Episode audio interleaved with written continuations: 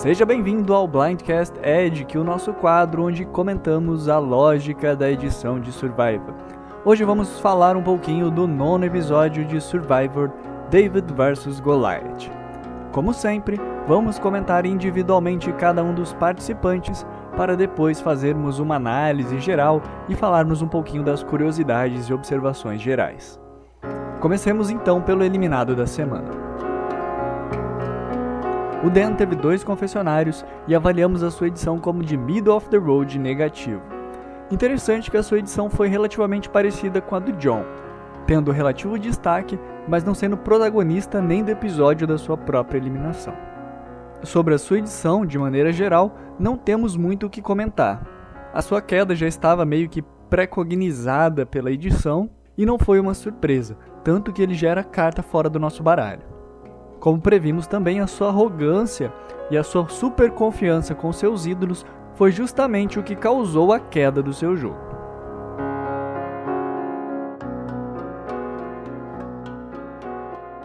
Seguindo, vamos falar dos demais participantes que ainda estão do jogo, começando por aqueles que têm uma edição menos visível e de maior negatividade, para aqueles com maior visibilidade e positividade. Comecemos então pela Angelina. Ela teve um confessionário e avaliamos sua edição como de Under the Weather positivo. Depois de quatro semanas seguidas sendo uma das personagens principais, finalmente a Angelina recebeu aquele episódio de descanso da edição. E que acaba sendo um ponto positivo se pensarmos que ela não foi esquecida. Vimos novamente ela receber conteúdo pessoal falando sobre ser vegetariana e mais uma vez isso a humanizou bastante justamente por cenas como essa, onde ela é humanizada, que embora eu acredite que uma mulher saia em breve, provavelmente no episódio do dia 5, como eu comentei no Blindcast Live, eu ainda acredito que Angelina seja talvez a mulher que tenha mais conteúdo na edição para justificar chegar à final ou até mesmo ao FTC, mesmo considerando que as suas chances de vencer sejam extremamente mínimas.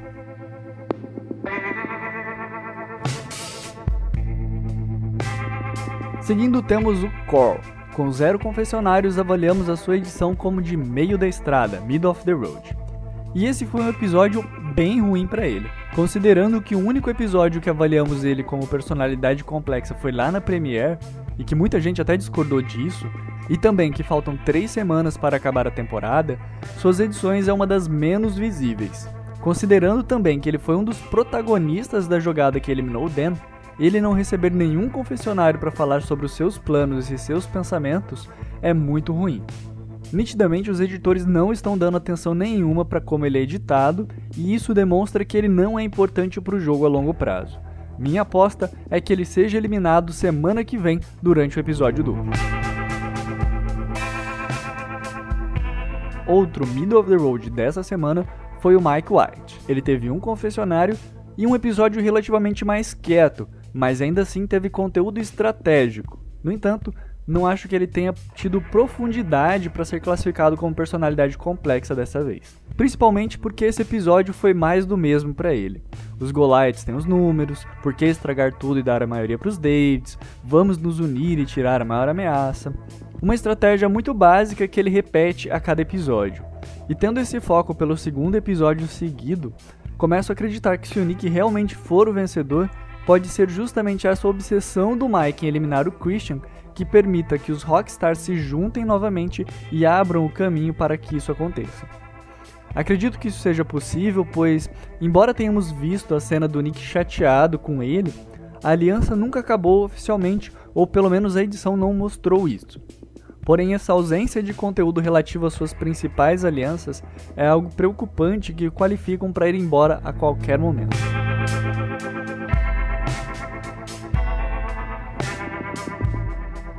Falando nisso, o Nick também foi avaliado como middle of the road. Ele teve dois confessionários e também teve uma edição relativamente mais quieta esse episódio, mesmo sendo também um dos protagonistas da jogada que eliminou o Dan.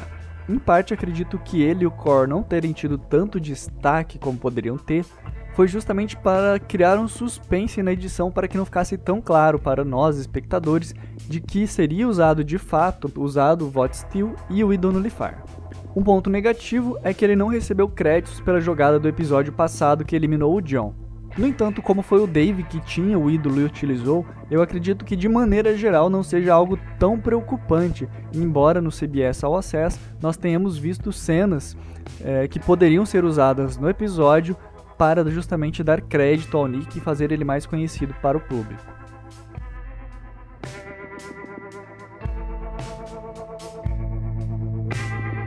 Falando também dessa abertura, vamos falar um pouquinho do Dave Rickenbacker, que teve dois confessionários e avaliamos sua edição como de over the top. E com a abertura que ele teve, não tinha como ser diferente. Música animada e heróica no início e falando sobre ter derrotado John e até mesmo usando a jaqueta dele. E o mais importante, ele foi o escolhido para ganhar o crédito para a eliminação do John. Acredito que isso é natural por ele ter sido responsável por achar e usar o ídolo, no entanto, como já falei, o material disponibilizado pela CBS no All Access tem uma cena onde o Nick fala como a jogada foi dele, embora o ídolo fosse do Dave. E a gente não sabe até onde isso é verdade, até onde o Nick sabia ou não sabia, sendo que no episódio passado o Dave falou mais de uma vez que ninguém sabia do seu ídolo. Dito isso, terem escolhido mostrar a cena e dar crédito ao Dave é uma escolha importante da edição. E embora não possamos excluir o Nick por isso, afinal ele tem uma ótima edição e foi destaque por ter roubado o voto nesse episódio, a abertura e os créditos para o Dave valorizam muito a jogada do Blurred. Porém, ainda acho difícil acreditar que ele seja um contender. Acho interessante a gente fazer um contraponto justamente a essa valorização que ele recebeu agora. Porque ele, o Dave, só foi relevante quando estava procurando ou usando um ídolo, ou quando estava diretamente ligado ao eliminado da semana, ao conselho tribal da semana. Olhando para os episódios anteriores, onde ele foi importante, nós vemos que ele só teve destaque basicamente em 3 ou 4 episódios. Ele foi importante no episódio 4, onde ele foi uma opção de boot, de eliminado. No episódio 2, ele foi importante porque ele encontrou um ídolo. No episódio 8 ele foi importante porque ele usou o ídolo, e, no, e, agora no episódio 9 ele teve destaque na procura do ídolo e também no feedback do que aconteceu na semana passada relacionado ao ídolo. Ou seja, tirando essa questão dos ídolos e das eliminações, ele não tem tido destaque pela edição. E a única vez que ele foi inserido sem ser importante para a narrativa de ídolos ou de eliminações foi no episódio 3, onde vimos o começo da sua conexão com o Nick e o Christian, como comentei no Blindcast Edic passado. Fora isso, ele não tem conexões sólidas e ele é muito inconsistente nos episódios para ser um candidato. E eu até vejo ele chegando, afinal, como aquele jogador divertido, over the top que todo mundo conhece, né, super simpático, mas justamente que por ser um underdog que usou bem os seus ídolos, ele, ele acaba sendo justamente eliminado antes do conselho tribal final. No entanto, também quero ressaltar aqui que acho que ele pode ir antes disso, porque não tem nenhuma conexão. Então, vamos aguardar para ver qual vai ser o real destino dele. Seguindo então, vamos falar um pouquinho da Gabi Pascuzzi, que teve dois confessionários e recebeu, e recebeu uma avaliação de personalidade complexa nesse episódio. E ela voltou sim a ser um personagem de participação complexa, o que é relativamente bom depois de um episódio onde ela foi avaliada como Under the Radar negativo, onde ela nem conseguiu se defender. No entanto, o ponto negativo desse episódio foi que a possível conexão com a Ellison, criada enquanto estavam nativa, meio que perdeu o propósito, porque elas estavam unidas para eliminar o Dan, que agora já não é mais uma opção. Eu não vou tirar ela da nossa lista de candidatos principais, mas se ela não fizer nada nos próximos dois episódios e não for eliminada, acredito que é muito seguro dizer que a sua edição é de F3 com zero votos. Suas cenas até agora foram confusas e oscila muito entre paranoia e complexidade. Dois fatores que, em conjunto com o fato de não vermos ela se defendendo, soa muito ruim para o seu jogo. Agora então vamos falar do Alec Merlino, que teve três confessionários e uma avaliação de personalidade complexa. Ele tem jogado aquele famoso jogo do As Long It's Not Me e fez basicamente isso novamente neste episódio. Ouviu a Ellison, ouviu a cara, passou informações dos Goliaths para os Davids e ele tem tido uma ótima edição nessa fase do jogo, mas a sua edição de Under the Radar no começo deixa bem claro que provavelmente ele nem chegue na final. Até agora a gente não sabe se é verdade, se ele foi punido por ter ferido o acordo de não revelar informações então nós ficamos na dúvida se ele não poderia ter sido melhor editado e até mesmo estar sendo considerado como um contender se não fosse por essa se ele não tivesse vazado a foto com a cara antes de terem anunciado o elenco da temporada. Falando em participantes que tiveram uma fase tribal bem abaixo da média, temos a Ellison, que teve quatro confessionários nesse episódio e foi avaliada com uma edição de personalidade complexa. E sim, desde o começo do episódio ela começa com complexidade, falando sobre como prometeu jogar com os Davids e que queria criar um currículo. Infelizmente, como já comentamos, sua única ligação fora dos Goliaths parece ser com a Gab.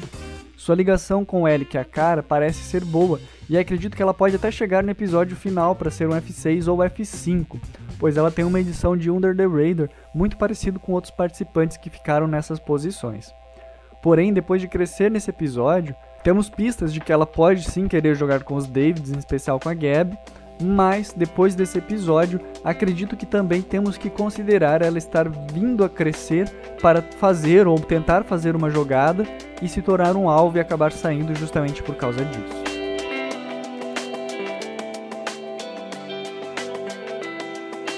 Seguindo então, temos o Christian Hubbick, que teve três confessionários e avaliamos a sua participação como de personalidade complexa. E a sua frase nesse episódio, de que ele é um alvo agora e provavelmente para sempre, resume bem a sua edição. Tirando o episódio 5, em todo o resto da temporada, mesmo quando ele não estava no centro da história do episódio, ele ainda era lembrado e sempre mostrado pela edição. E no caso deste episódio em específico, é que mesmo sendo alvo recebendo votos do CT e achando um ídolo, ele não recebeu nem pontos positivos ou comentários dos outros participantes. Ainda assim, por termos em mente os episódios passados, pareceu natural que ele fosse o alvo dos votos, mesmo que praticamente não tenham falado sobre eliminar ele. Enfim, de maneira geral, a sua complexidade desse episódio vem dos diálogos com os Davids e também de sua cena procurando o ídolo e reconhecendo a sua situação no jogo.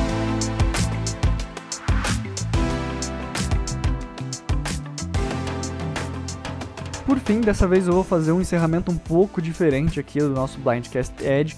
Vou aproveitar para falar um pouquinho da Kera e também de algumas coisas que eu gostaria de ponderar da edição dela e da temporada e vai fazer uma transição meio que natural para a próxima parte do episódio, ok?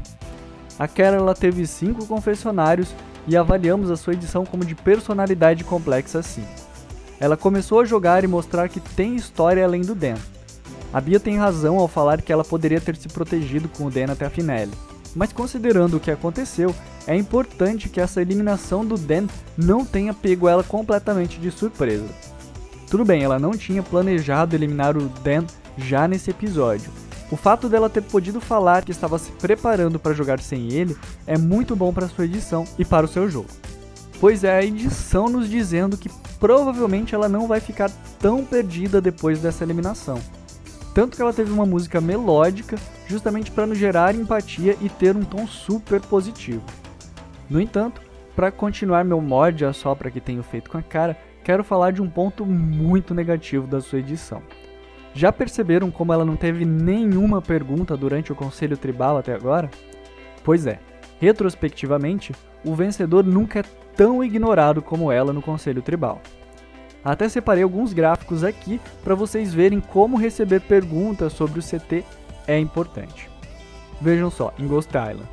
O Dom teve a maior quantidade de falas durante o Conselho Tribal, mas o Wendell também nunca foi ignorado. Voltando mais uma temporada, em Heroes vs Healers vs Hustlers, a mesma coisa. A Chris até teve mais, mas foi ignorado no episódio 8, enquanto o Ben, mesmo tendo menos, nunca foi ignorado pelo Jeff e pela edição.